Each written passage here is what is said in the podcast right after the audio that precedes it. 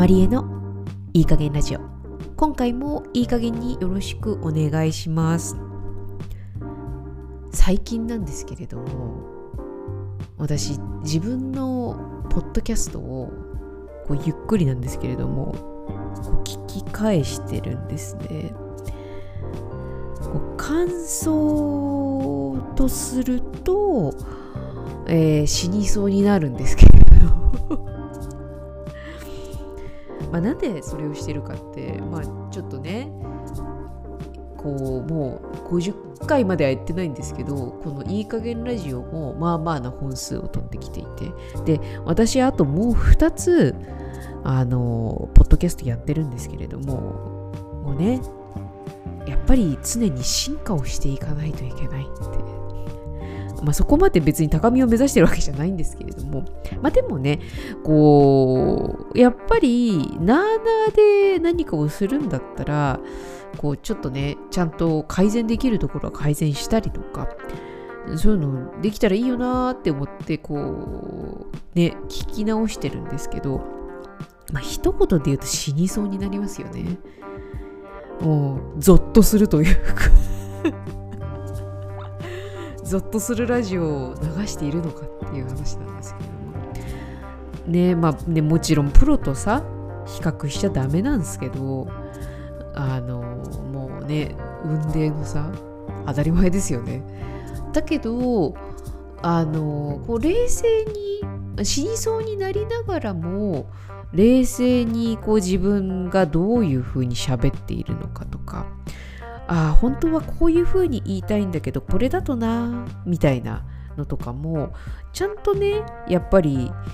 こう自分で知っていかないと何を直したらいいかって分かんないじゃないですか。だからそれをねこうしているんですよね。で、まあ、もちろん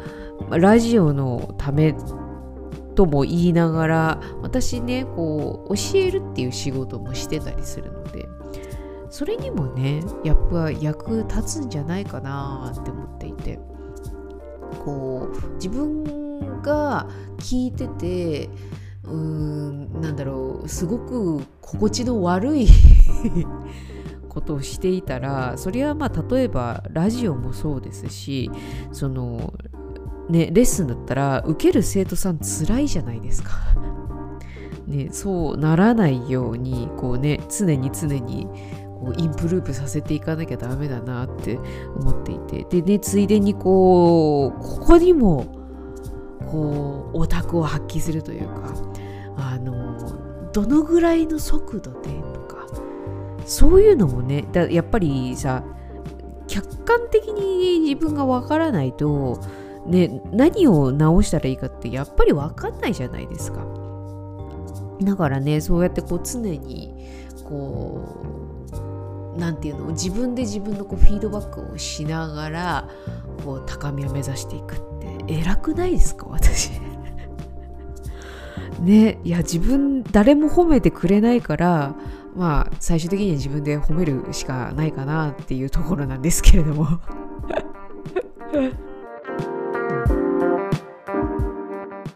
さあ今日もサクッといきましょうか。この最初の、まあ、小話というかそこでは喋るっていうことのねお話を少ししたんですけど、そこからつながっているのかつながっていないのか、今日はですね英語嫌いの英語の話そのにっていうことであのちょっとしていこうかなと思います。英語嫌いの英語の話っていうタイトルであのエピソードじゅうかな、それで話した以来 の, あのこのいい加減ラジオだとそれ以来の英語会になってます。なんかもっと喋っていたような気がしたんですけど、あの意外に全然喋ってませんでしたね英語に関して。まあ私が英語嫌いだからなのかもしれないけれど、まあ、あとあのちなみにあのエピソードさんじゅうかなで国際夫婦のリアル会話事情っていうので、まあ、ケビンさんにこう無理やり出てもらってあの撮った回もあるんですけど、これがね本当あの再生回数がいまだにちょっと飛び抜けていて何度も言うんですけど、これ私のラジオですっていや別にねいいんです。あの誰かの力を借りて、まあ、誰かね聞いてくれる人が増えるんだったらいいんですけれども、うん、あのなんていうんですかね、ケビンさんの人気なんですかね、わかんないけど本当ね、その打倒このリアル会話事情っていうことで頑張ってるんですけど、全然及ばないですよね、再生回数に関しては。まあまあまあまあまあまあ、あのそんなところで本編というか、ちゃんと今日のねこの英語嫌いの英語の話そのにっていうことであの話していこうかなと思うんですけれども、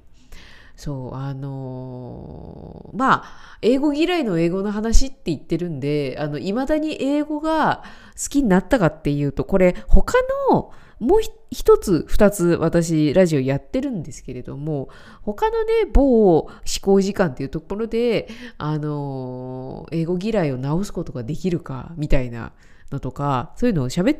たりとかしてるんですけど、今のところ結論としてやっぱ無駄だったっていうやっぱり嫌いなのは嫌いなまんまだったっていうっていうところの結論で今落ち着いているんですけれども、今日はですね、とは言いながらも英語嫌いって言っているにもかかわらず、でもなんで私は英語と向き合い続けているんだろうって、その英語を、まあ、勉強することをやめないのかっていうのをちょっとこう考えていこうかなと思っていて、まあ、今日はね別に結論は出ないかもしれないんですけど、でもよくよく考えると変じゃないですか。自分でも変だと思うんですよ、ね、だって英語嫌いだったらしなきゃいいっていう話じゃないですか。それでも未だに勉強しなきゃなーって思っているし、っていうかもう本当に毛嫌いというか、もう絶対死んでも英語なんて喋りたくないっていう風になっていたとしたら、まあ、そもそもねカナダも行ってないわけですよ、多分。あのこうね、英語を喋らなきゃいけないっていうところと、他の国に住んでみたいって、まあでも私の場合だったらな、英語嫌いでも他の国に住んでみたいの好奇心が勝ってしまうこともありえるから、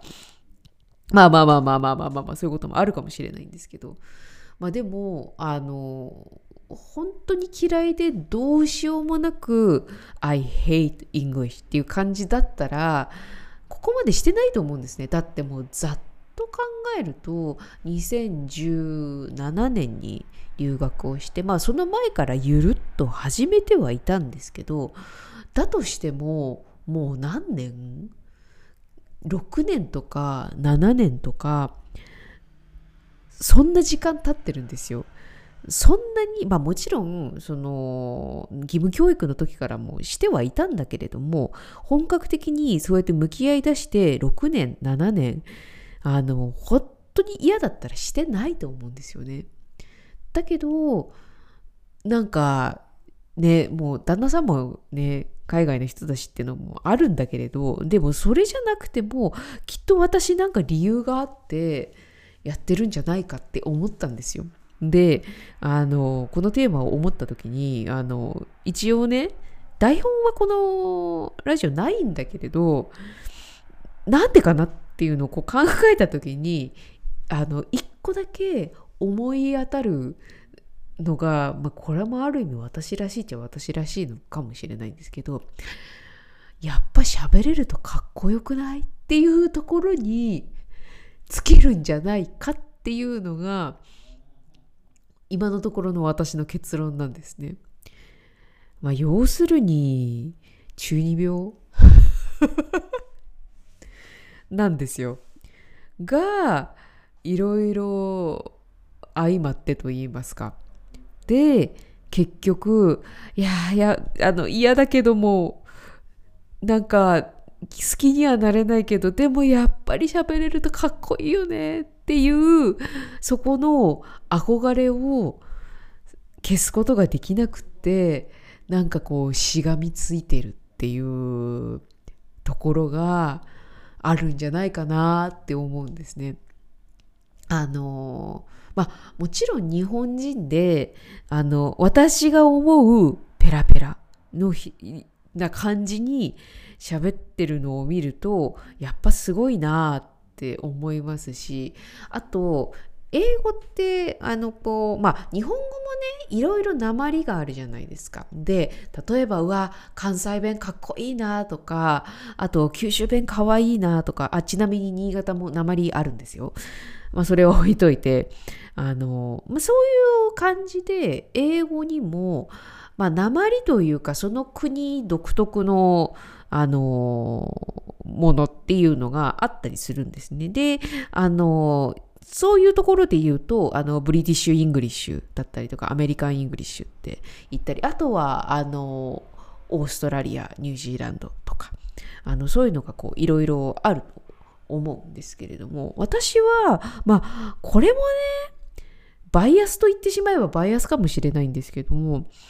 やっぱりいろいろ聞いた中で今のところ自分の趣味としてはあのアメリカ英語がなんかやっぱりかっこいいな、音の響きなんですかね、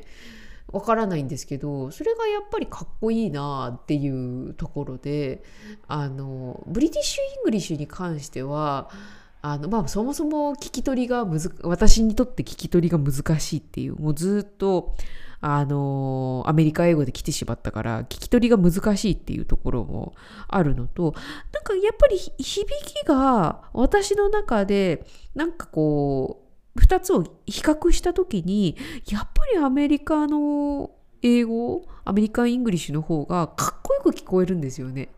これ何なのかはわからないんですけど、自分の耳心地の話なのかもしれないんですけども。なもんで、まあ、もちろんそのセカンドランゲージとして喋ってベラベラ喋ってる人がかっこいいなとも思うし、あのネイティブの人があの当たり前のように喋る英語のその波というかリズムというか、それもそれもなんかやっぱりシンプルにかっこいいなって思うんですよね。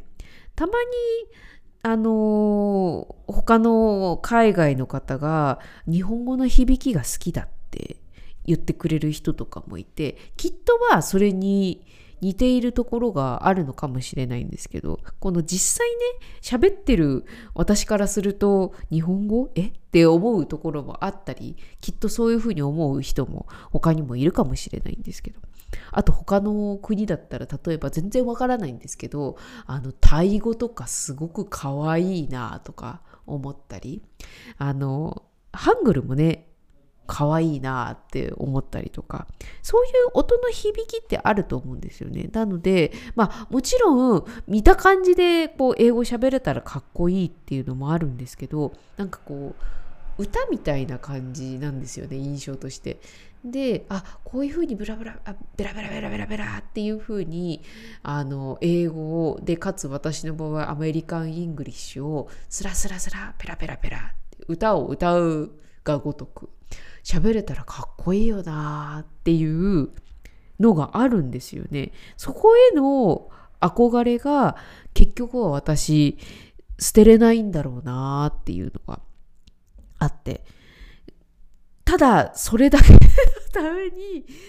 やってるのかっていうのもなんか本当に改めて私っぽいなって思うんですけど、でもね、まあ、理由はどうであれあのやっぱりそこがきっと私の英語に対するモチベーションなんだろうなって思うんですよね。だからあのもちろん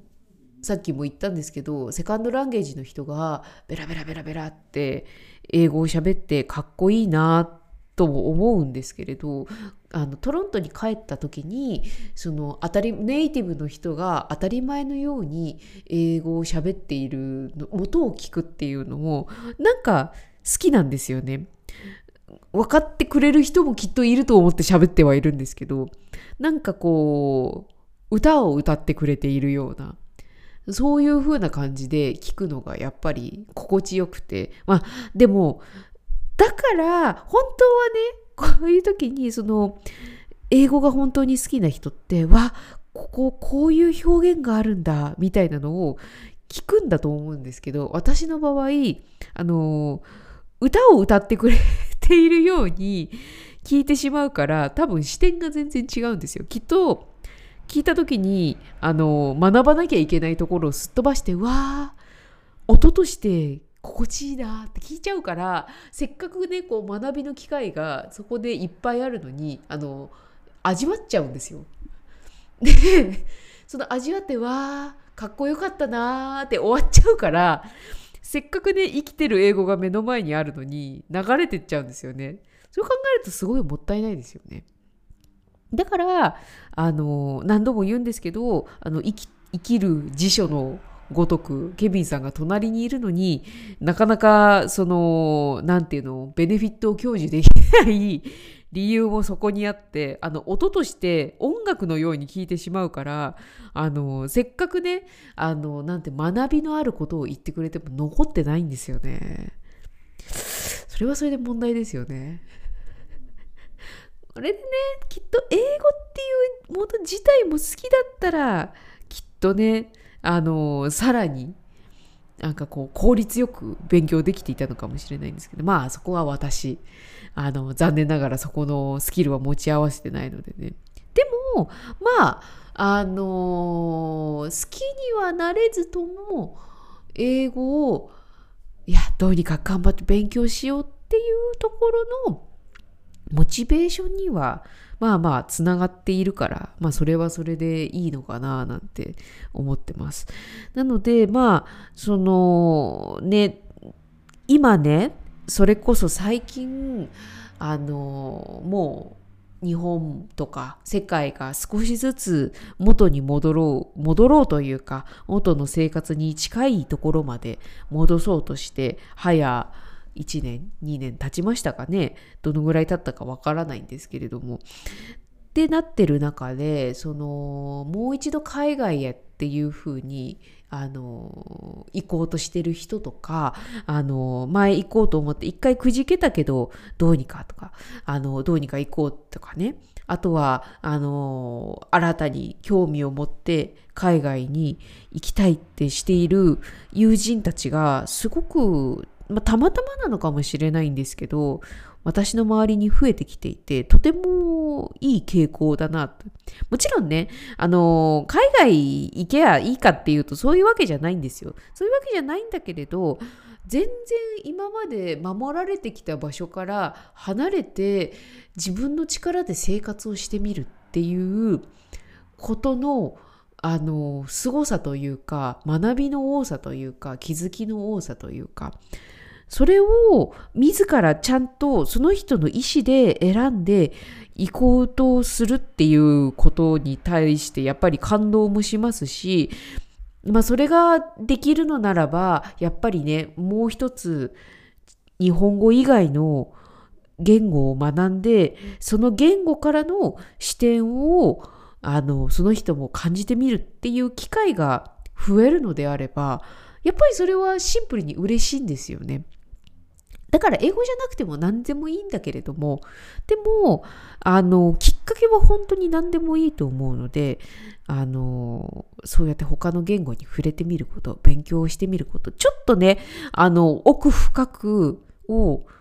感じてみることってやっぱり人生の糧になる、それはやっぱり信じてるんですよね。いくら私があの英語が嫌いだろうとも、でもそれでもあの私の中二病がこう他のねあの英語のもう少し深いところを見せてくれたことはやっぱり感謝してるんですよね。英語から英語圏じゃないとこう見れない視点、英語からじゃないと見れない視点っていうのを見せてくれていること、それを見ると英語自体はなかなか好きになれなくても、あこれを使ったらもうちょっと深い世界を違う角度から見れるんだっていうことを教えてくれる、そのワクワクをギブしてくれるっていうのはやっぱりなんていうのかな、そこはやっぱりワクワクさせてくれるんですよね。なのでねまあもちろん中二病的なやっぱ喋れるとかっこいいっていうのもありながら、そこからねさらにこういろいろ得させていただいているものはあるのでね、いくら英語嫌いとはいえどもあのまだまだこれから勉強していきたいなとも思いますし、もしかしたらね、万万が一英語嫌いがちょっと英語好きになるっていうのもね、いやほら生きてるとさ、何が起こるか分かんないじゃないですか。ありえるかもしれないじゃないですか。そこのね、あのー、希望を持って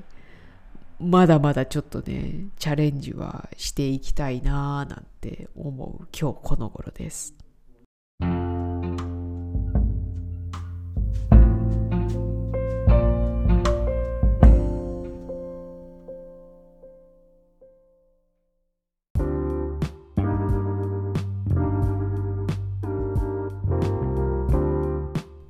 ちょっとね、こう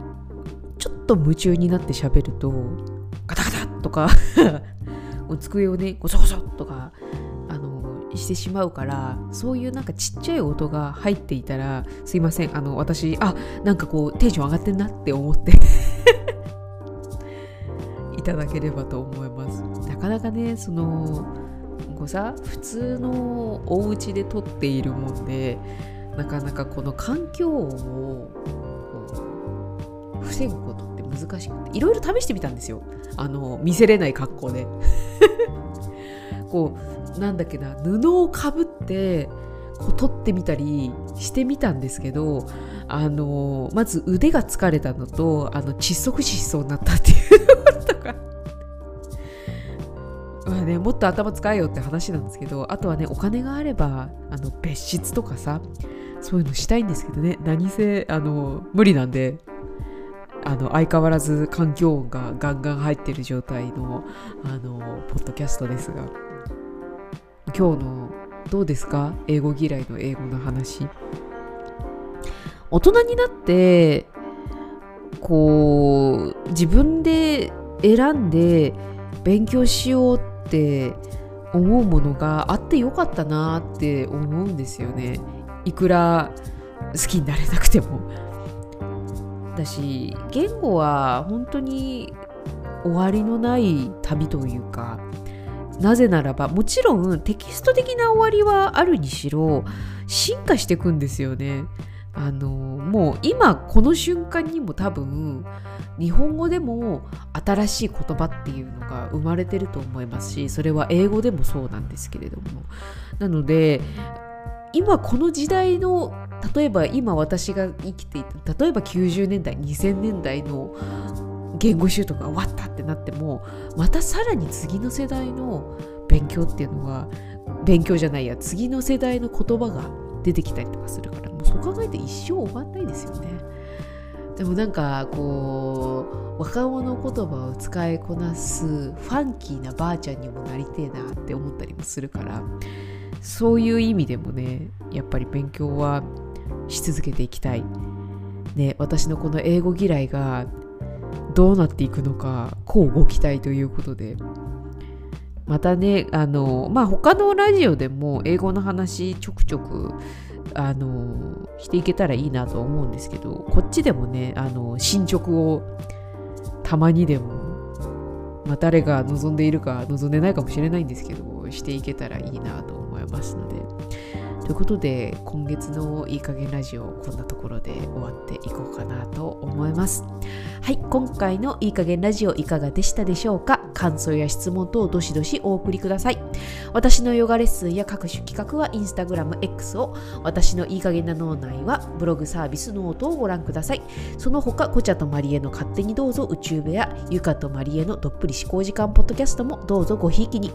また次回のエピソードでお会いしましょう。またね。